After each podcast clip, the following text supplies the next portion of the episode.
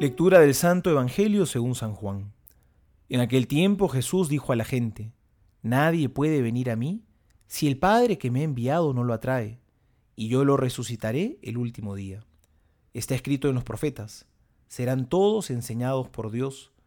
Todo el que escucha al Padre y aprende, viene a mí. No es que alguien haya visto al Padre, sino aquel que ha venido de Dios, ese ha visto al Padre.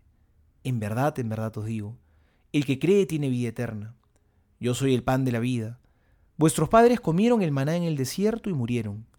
Este es el pan que baja del cielo, para que quien lo coma no muera. Yo soy el pan vivo, bajado del cielo. Si uno come de este pan, vivirá para siempre. Y el pan que yo le voy a dar es mi carne por la vida del mundo.